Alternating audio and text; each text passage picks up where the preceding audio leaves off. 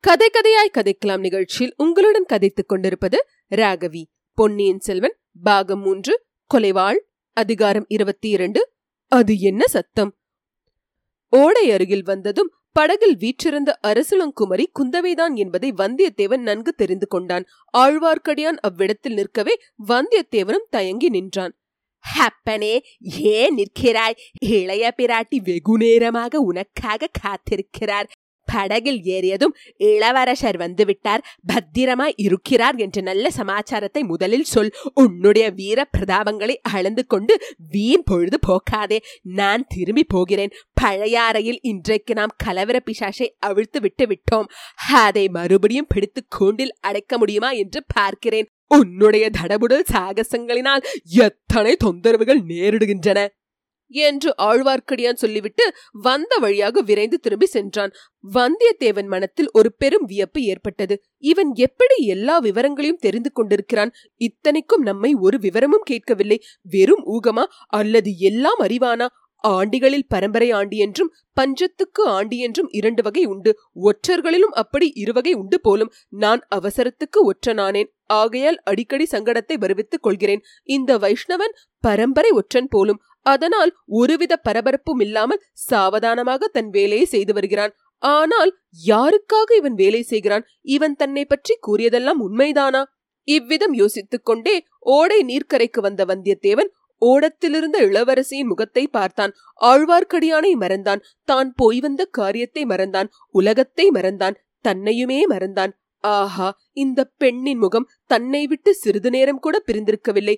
கனவிலும் நனவிலும் புயலிலும் மழையிலும் காட்டிலும் கடல் நடுவிலும் தன்னுடன் தொடர்ந்து வந்தது. ஆயினும் என்ன விந்தை? நேரில் பார்க்கும்போது இந்த பெண் முகத்தின் அழகு எதனால் அதிகப்பட்டு காண்கிறது? ஏன் தொண்டையை வந்து அடைக்கிறது? நெஞ்சில் ஏன் இந்த படபடப்பு? சுய நினைவு இல்லாமலே வந்தியத்தேவன் தண்ணீரில் சில அடிகள் இறங்கி சென்று ஓடத்தில் ஏறிக்கொண்டான்.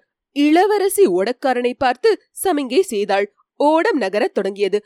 வந்தியத்தேவனுடைய உள்ளமும் ஊஞ்சலாடத் தொடங்கியது. நிமித்தக்காரா?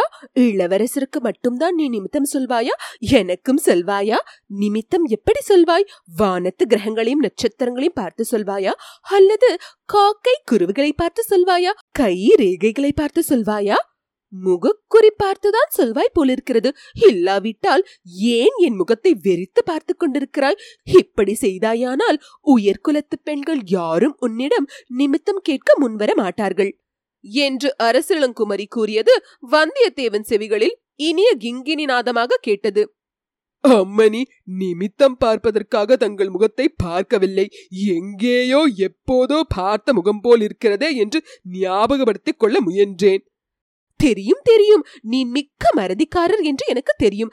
நான் ஞாபகப்படுத்துகிறேன். ஏறக்குறைய நாற்பது நாளைக்கு முன்னால் குடந்தை ஜோதிடர் வீட்டில் முதன் முதலாக பார்த்தீர். பிறகு அன்றைக்கே அரசலாற்றங்கரையில் பார்த்தீர். அம்மணி நிறுத்துங்கள். தங்கள் வார்த்தையை நான் நம்ப முடியவில்லை. நாற்பது நாளைக்கு முன்புதானா தங்களை முதன் முதலாக பார்த்தேன். நாற்பதினாயிரம் ஆண்டுகளுக்கு முன்னால் பார்க்கவில்லையா? நூறு நூறு ஜென்மங்களில் நூறாயிரம் தடவை தங்களை பார்க்கவில்லையா? மலை அடிவாரத்தில் பார்க்கவில்லையா? குன்றின் உச்சியிலே பார்க்கவில்லையா? நீர்ச்சுனையின் ஓரத்தில் பார்க்கவில்லையா? அடர்ந்த காட்டின் மத்தியில் கொடும் புலியினால் துரத்தப்பட்டு ஓடி வந்த தங்களை நான் காப்பாற்றவில்லையா?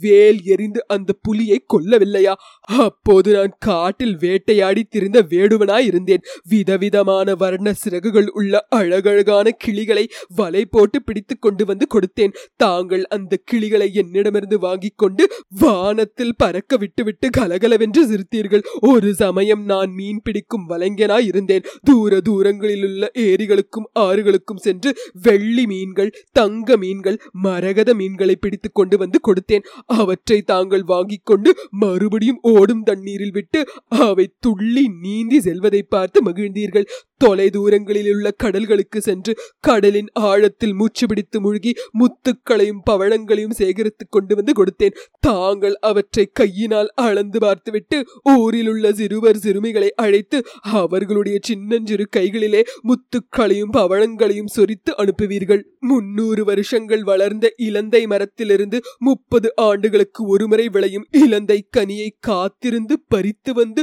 தங்களிடம் சமர்ப்பித்தேன். அதை தாங்கள் வளர்த்த நாகனவாய் பறவைக்கு கொடுத்து அதை கனியை கொத்தி கொத்தி தின்னுவதை பார்த்து கழித்தீர்கள் தேவலோகத்துக்கு போய் அங்குள்ள மந்தார மலர்களையும் பாரிஜாத புஷ்பங்களையும் பறித்து கொண்டு வந்து தங்கள் முன் பொழிந்தேன். எங்கள் கொல்லை வேலையில் பூக்கும் முல்லை மலரின் அழகுக்கும் மனத்துக்கும் இவை ஈடாகுமா? என்று சொல்லிவிட்டீர்கள். தேவேந்திரமிடமிருந்து அவன் அணியும் ஒப்பில்லா ரத்தின ஹாரத்தை வாங்கிக் கொண்டு வந்து கொடுத்தேன். ஒழுக்கமற்ற இந்திரன் அணிந்த மாலையை நான் கையினாலும் தொடுவேனா என்று சொல்லிவிட்டீர்கள். கைலாசத்துக்கு சென்று பார்வதி தேவியின் முன்னால் தவங்கிடந்து தேவி பாதத்தில் அணியும் சிலம்பை வாங்கிக் கொண்டு வந்தேன். தங்கள் பாதங்களில் சூட்டி விடுவதாக சொன்னேன். ஐயையோ ஜெகன்மாதாவின் பொற்பாத சிலம்பு என் காலிலே படலாமா? என்ன அபச்சாரம்? திரும்பி கொண்டு போய் கொடுத்து விட்டு வா என்றீர்கள். போர்க்களத்துக்கு சென்று அறுபத்தி நாலு தேசங்களில் அரசர்களையும் வென்று அவர்களுடைய மணி மகுடங்களை எல்லாம் சேகரித்துக் கொண்டு வந்து தங்கள் முன் காணிக்கை செலுத்தினேன். தாங்கள் அந்த மணிமகுடங்களை கால்களால் உதைத்து தள்ளினீர்கள். ஐயோ தங்கள் மெல்லிய மலர்பாதங்கள் நோகுமே என்று கவலைப்பட்டேன். இளவரசி இவையெல்லாம் உண்மையா இல்லையா? அல்லது நாற்பது நாளைக்கு முன்பு முதன் முதலாக தங்களை நான் பார்த்ததுதான் உண்மையா? என்றான் வந்தியத்தேவன். அப்படியும் அவன் பேசி முடிந்து விட்டதாக காணப்படவில்லை.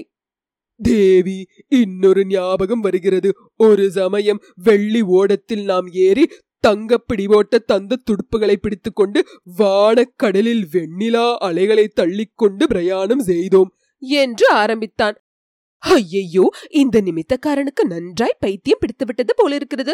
படகை திருப்பி கரைக்கு கொண்டு போக வேண்டியதுதான் என்றாள் இளவரசி. இல்லை தேவி இல்லை. சற்று முன்னால் இந்த ஓடக்கரைக்கு வந்து சேரும் வரையில் என் அறிவு தெளிவாக தான் இருந்தது. இல்லாவிட்டால் இந்த பழையாறை நகருக்குள் பிரவேசிப்பதற்கு நான் உபாயம் கண்டுபிடித்திருக்க முடியுமா? மதுராந்தக தேவரிடம் நிமித்தக்காரன் என்று சொல்லி அதை நம்பும்படியும் செய்து அரண்மனைக்கு வந்திருக்க முடியுமா? வைதர் மகனிடமிருந்துதான் அவ்வளவு எளிதில் தப்பி வந்திருக்க முடியுமா? இந்த படகில் ஏறி தங்கள் திருமுகத்தை பார்த்தவுடனேதான் மது உண்டவனைப் போல் மதி மயங்கி போய்விட்டேன். என்று சொன்னான் வந்தியத்தேவன். ஐயையோ அப்படியானால் என் முகத்தை தாங்கள் பார்க்க வேண்டாம். இந்த ஓடையின் தெளிந்த நீரை பாரும் நீல வானத்தை பாரும் ஓடைக்கரையில் வானலாவி வளர்ந்திருக்கும் மரங்களை பாரும் அரண்மனை மாடங்களை பாரும் பளிங்குக்கல் படித்துறைகளை பாரும் இந்த ஓடையில் பூத்திருக்கும் ஆம்பல் மலர்களையும் செங்கழுநீர் பூக்களையும் பாரும் அல்லது இந்த செவிட்டு ஓடக்காரனின் முகத்தையாவது சற்றே பாரும். அவ்விதம் பார்த்து கொண்டே தாங்கள் போன காரியம் என்ன ஆயிற்று? காயா பழமா என்று சொல்லும். இளவரசரை அழைத்து வந்தீரா? சௌக்கியமாக இருக்கிறாரா? எங்கே விட்டு வந்தீர்? யாரிடம் விட்டு வந்தீர் என்று முதலில் தெரியப்படுத்தும். பிறகு இங்கிருந்து புறப்பட்டது முதல் நடந்தவை எல்லாவற்றையும் சொல்லும் என்று இளவரசி கூறினாள்.